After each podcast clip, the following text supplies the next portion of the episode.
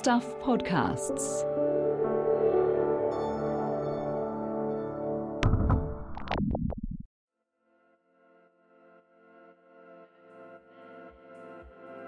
Hi, I'm Michael Wright, and welcome to the long read from Stuff. This week's story is called The Great Wellington Flat Hunt. It's by Dominion Post reporter Ethan Te Ora, who joins me now. Hi, Ethan. Hi, Michael. So, the Great Wellington Flat Hunt. Uh, why is this a hunt exactly? Tell us, tell us what's going on here. I suppose it's a hunt because the prey is so difficult to catch. The Wellington flat market is insane, and that's not just for students, of course. It's it's anybody, but particularly people with lower incomes or um, people on income support. You know, when you're paying upwards of $250 a week for a flat, uh, it's very difficult to do as well as study. And everybody comes back at the beginning of the year, and so there's a lot of competition at that time. Yeah, so this won't be news necessarily to people who follow the news, like the Wellington Flat Market. We have written stories about that before, but you've kind of taken a new approach here with this feature. So tell us about your setup and, and how you present the story here. Yeah, I mean, on some level, we've all, many of us have experienced this uh, looking for a flat. But I think what a lot of people don't realize is just how difficult it's gotten. So the I mean, the intention behind following people as they looked was to kind of show, like in painstaking detail almost, everything you have to do. You know, the hours spent in some cases every day uh, just refreshing on TradeMe or on, you know, various Facebook groups to inquire at flats the moment they come up, just sending off tens of messages, upwards of a hundred messages, inquiring, asking to view a place um, and then attending tens of viewings and, and still not getting any offers. Yeah, I just wanted to bring home for people really how difficult it is. It's not like 10 years ago, say, when I was studying, um, when it was the situation where you could be a little disorganized and maybe find a place in a couple of weeks still. Um, these are people who are looking for months and still don't find anywhere, and in some cases, therefore, have to abandon their studies or, um, you know, transfer away from Wellington, as is the case for one person in this piece. Yeah, so we are about to hear from uh, five different people who you followed, I'm guessing over weeks or in some cases months. And yeah, the outcomes for them all vary. Not not everybody gets what they're looking for here. You've been in this position before, as you say, you know, 10 years or so ago. What did you learn following, you know, the people who came in your footsteps, trying to do the same thing you were doing in such different circumstances? Yeah, what I quickly realized things have changed, but in some cases not. Property managers and landlords are often just the worst. you know, the takeaway from, from this reporting and, and lots of other reporting around the rental market is we need tighter regulation, or really any regulation of property managers and, and landlords. Um, I maybe don't want to spoil what happens in the story in, in one case, but there's a tenant who, you know, almost goes to the tenancy tribunal. And so they're they're looking for a flat with while dealing with that. And they tell me about one they're about to view. And um, they send me the listing. And so happens that I lived in that flat nine years ago um, as a flat in Aro Valley. And yeah, so they're, you know, it's one that's high on their list. They're excited. And, and then I see it and I realize actually when we left that flat, the landlord um, tried to make us pay for a rotting deck, you know, tried to really take all of our um, bond basically. So we ended up taking that person to the tribunal and um, and and winning and getting our bond back. But I was just like, oh no, this is this is a hopeful scenario for them. But turns out that the house had been sold to someone else, um, you know, a few years ago. That's good. I thought you were going to tell me it's the same landlord and they're still trying to get tenants to pay for the, the rotting deck. No, um, yeah, I actually ended up going with them to this viewing, and uh, it was sort of like it went against everything you hear about landlords. Actually, this guy was lovely. Um, you know, it was sort of like a family there showing people around, um, which surprised me and the student. All right. Thanks, Ethan. On that slightly depressing note, here is Ethan with a little strong language reading his story, The Great Wellington Flat Hunt. We believe this is the perfect home for us. Elizabeth Hodgson copies and pastes this sentence into every email or message to a property manager or tenant. Two dozen such requests for viewings during the first weeks of her flat hunt end with that line. Yet every time it's true. The villa with the gorgeous bay window and outdated 1950s kitchen is the perfect home. A recently converted office block apartment is the perfect home. Even a house which reeks of damp is, potentially, the perfect home. Ask any student renter in Wellington, and they'll tell you the perfect home, at a certain point, is whatever rental you're offered.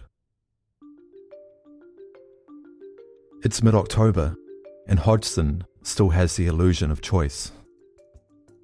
The second year film student lives in the halls and is searching for her first ever flat, a four bedroom house to share with her three best friends. Sign a lease before trimester ends, they are warned, even if that means paying thousands of dollars in rent for an unused house over summer. One house appears more perfect than others. Light, spacious, and just a five minute walk from Massey University's Wallace Street campus, where the friends study. And at $909 a week, it's more affordable than most rentals. Hodgson is looking at her sixth Wellington flat. The viewing, she estimates, lasts minutes. With a queue of 30 other prospective renters trailing down the driveway, there isn't time for a closer inspection. The timing seems off. The move in date, just two weeks away, would mean double rent at the halls for roughly a month. But, walking down the driveway, the friends convince each other to apply anyway. They adapt an online template for job applicants as a flat hunting CV. Don't be afraid to brag in your application, friends tell them. In the same way, a master's degree often leads to an entry level job. A barrel of academic awards might get you a lease. The flatmates to be list prizes and scholarships in their bios, each ending on a personal statement packed with dutiful synonyms tidy, clean, respectful, responsible. Then they hit send. And nothing happens. Until a week later, when the flat group chat pings with confirmation of an offer. Hodgson cries when she reads the screenshotted email. This was too easy, she remembers thinking. Within days, they sign the paperwork and move in, and that's when the whole thing falls apart. A rickety loft bed frame in one of the bedrooms seems as if it might also fall apart, and doesn't even fit a single mattress. If you did use it to sleep, your head would be inches from mould, they realise. Instead, Hodgson's flatmate froze down a mattress on the living room floor. Crevice by crevice, the house reveals its imperfections. More mould in dark corners, an ant infestation elsewhere. The property management company ignores emails at first, then offers them a different rental, $100 out of budget. By December, the flatmates realize they will need to look for a new flat, while trying to break the lease on the current one. They consult a student advocate about taking the landlord to the tenancy tribunal Hodgson goes home to Tauranga for Christmas, and before she does, packs her belongings. All of them. She arranges to move in with Wellington based cousins in the new year, rather than return to the flat. The day before she leaves, however, the flatmates receive an email. their landlord has struck first, bringing a claim against them before the tribunal. The scariest afternoon of my life, Hodgson will say later. Now we need to find something quick, or we'll be homeless, she says. It's like apply for everything, even real in the dumps houses, or ones that are super far away from uni. We just need something, literally anything. Around the same time, Alice Cole was also leaving Wellington for Tauranga, her hometown. Except she wouldn't be coming back. Enrolling at Victoria University the year before was like fulfilling a dream. She first visited Wellington as an adolescent and afterwards set her sights on studying in the capital. The first seven months lived up to every expectation. Now, Cole wants independence from the student halls, a flat in the inner city suburbs.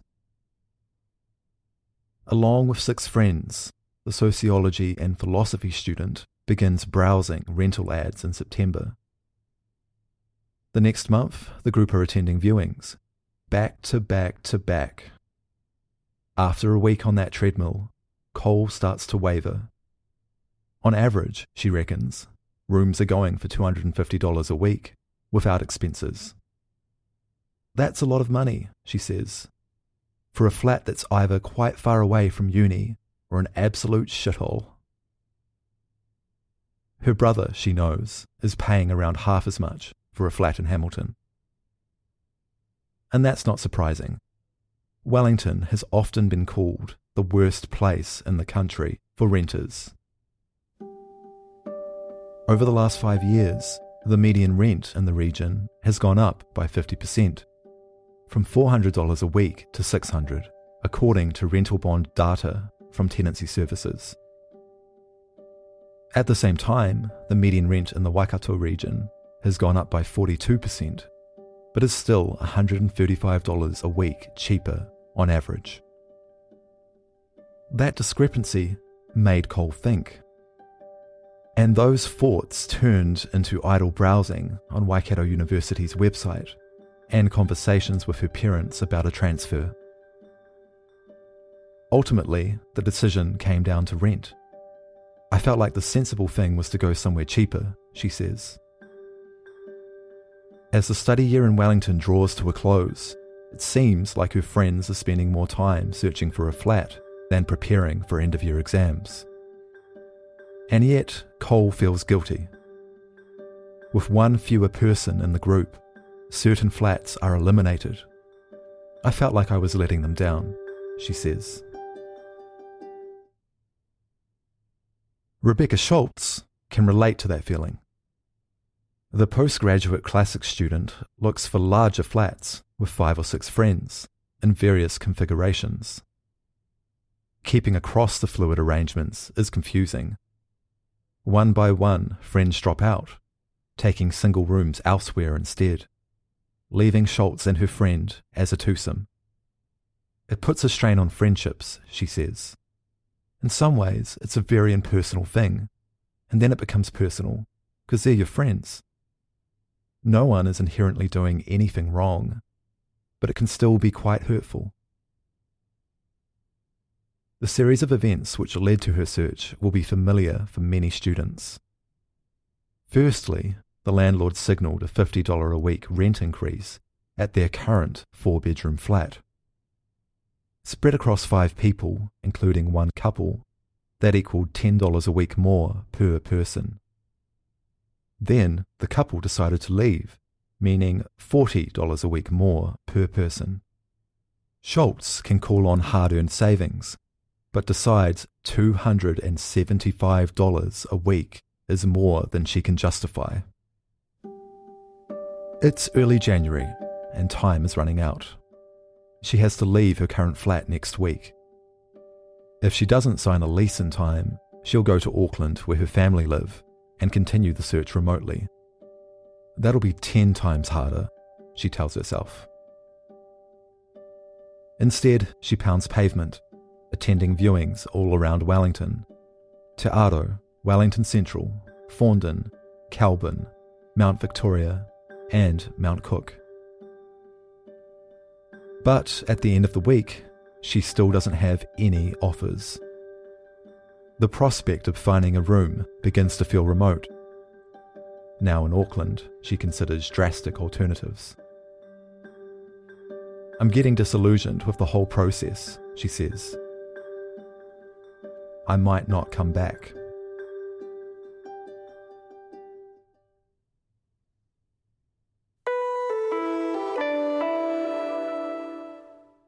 Hi, Michael Wright here. If you're enjoying this podcast, maybe you'd like to check out one of our others. Collapse is the story of the CTV building, which collapsed in the Christchurch earthquake in 2011, killing 115 people. We have a building on fire with persons trapped that we're trying to get out. It's the story of one tragedy in a city full of them. About how a building went up, It shouldn't have got through council. how it came down, And this level collapsed first. the people who were saved, She went from I'm going to die to a realization I'm going to live. and the 115 who weren't. This is a grown man in tears because they couldn't rescue these people. It's also a story about a search for the truth. Why did one unremarkable office building in the central city collapse like no other? How did almost two thirds of Christchurch's entire earthquake death toll die in this one building? And most of all, was anyone responsible? Go to stuff.co.nz slash collapse or subscribe wherever you get your podcasts. If I don't get fire service here soon, they're going to die from the fire.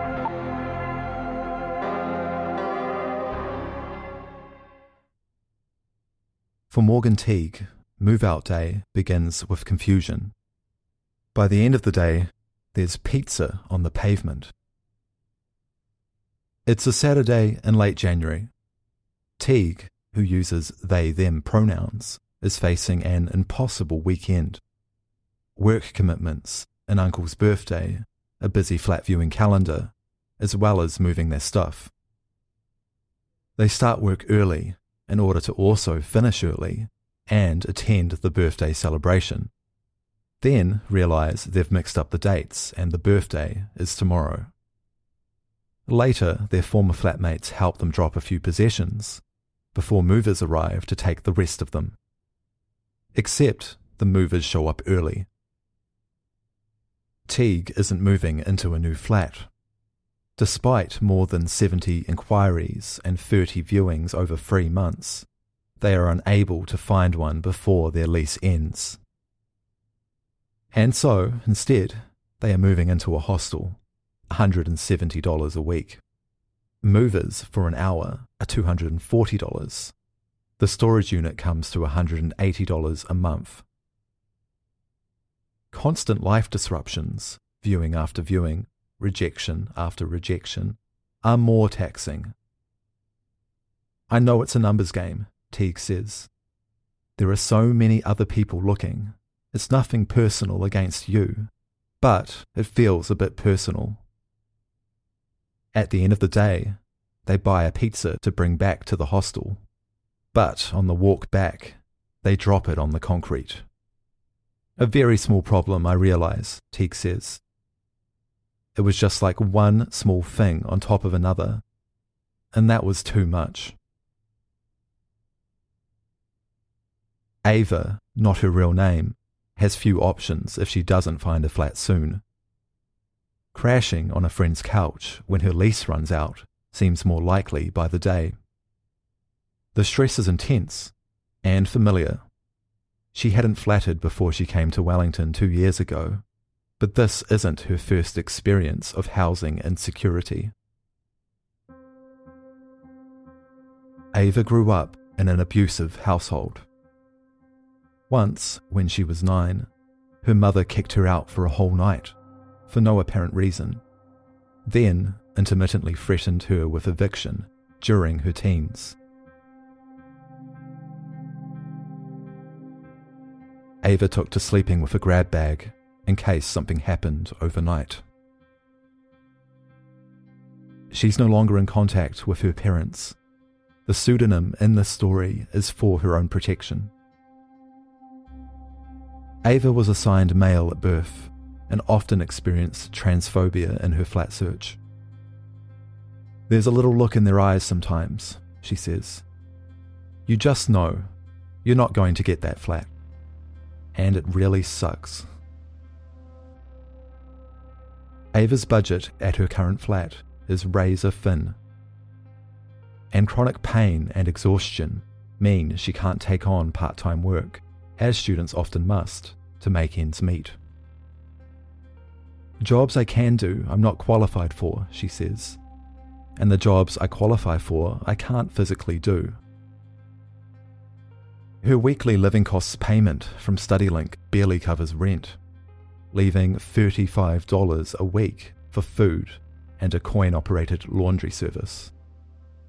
Week by week, the money adds onto her student loan balance and lines the pockets of her landlord.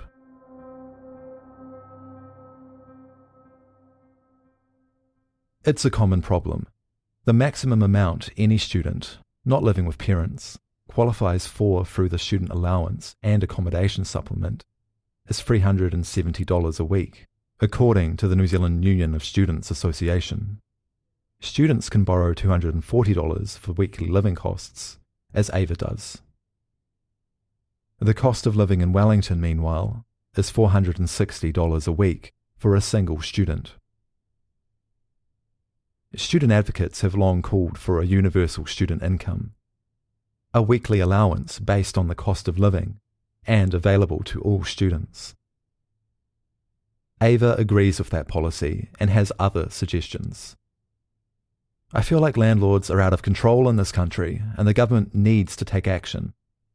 Whether that's higher taxes for people with multiple properties, or installing a maximum rent rate and a rental warrant of fitness. A lot of flats are just abominable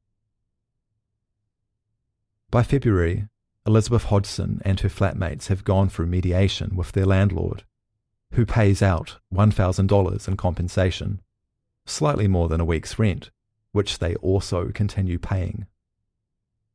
In the meantime, Hodgson starts as the co president of the Massey at Wellington Students Association. It's been surreal advising students about their flat search at work, she says, and then dealing with this at home. Alice Cole is offered a flat in Hamilton almost immediately, at the second viewing, on her first day looking. And the rent is just $140 a week. Over the summer, she sometimes regrets the decision to move cities, but never for long. Thinking long term, she says, it'll probably help me to save all that money. Her friends in Wellington end up paying $280 a week for a flat a 30 minute drive by car from campus. Rebecca Schultz gets lucky. A friend of her sister's needs to fill two rooms at a central city apartment. After some back and forth, she arranges to move in with her friend.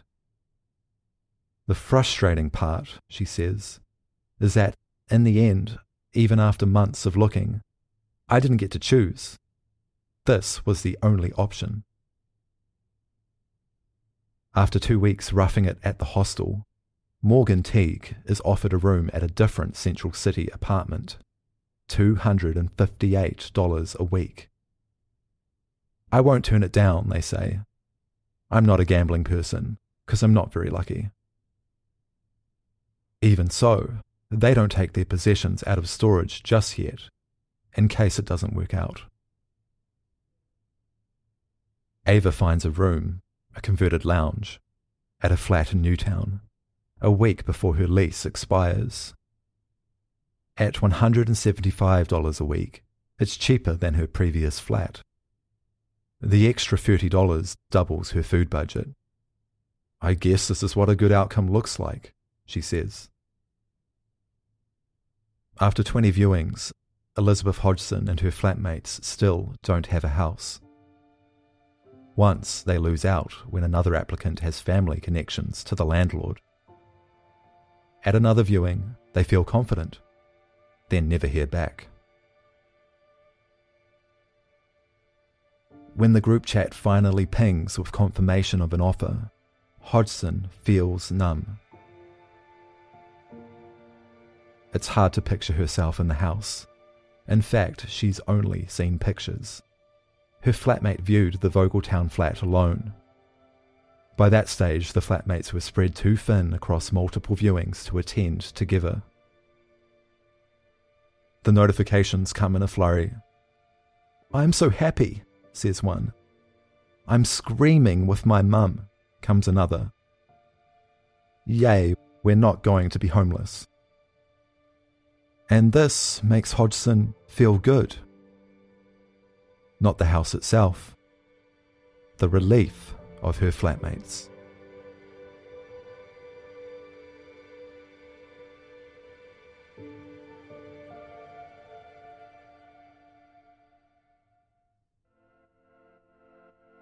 That was The Great Wellington Flat Hunt on the long read from Stuff, written and read by Ethan Te Ora and produced by me, Michael Wright. This episode was mixed by Sam Scannell. Stuff's podcast director is Adam Dudding. If you listened via our website, you can hear this story and more like it on the Long Read podcast, available on all the usual platforms. If you liked what you heard, please give us a five star rating and a review. It helps other listeners find us. Thanks for listening.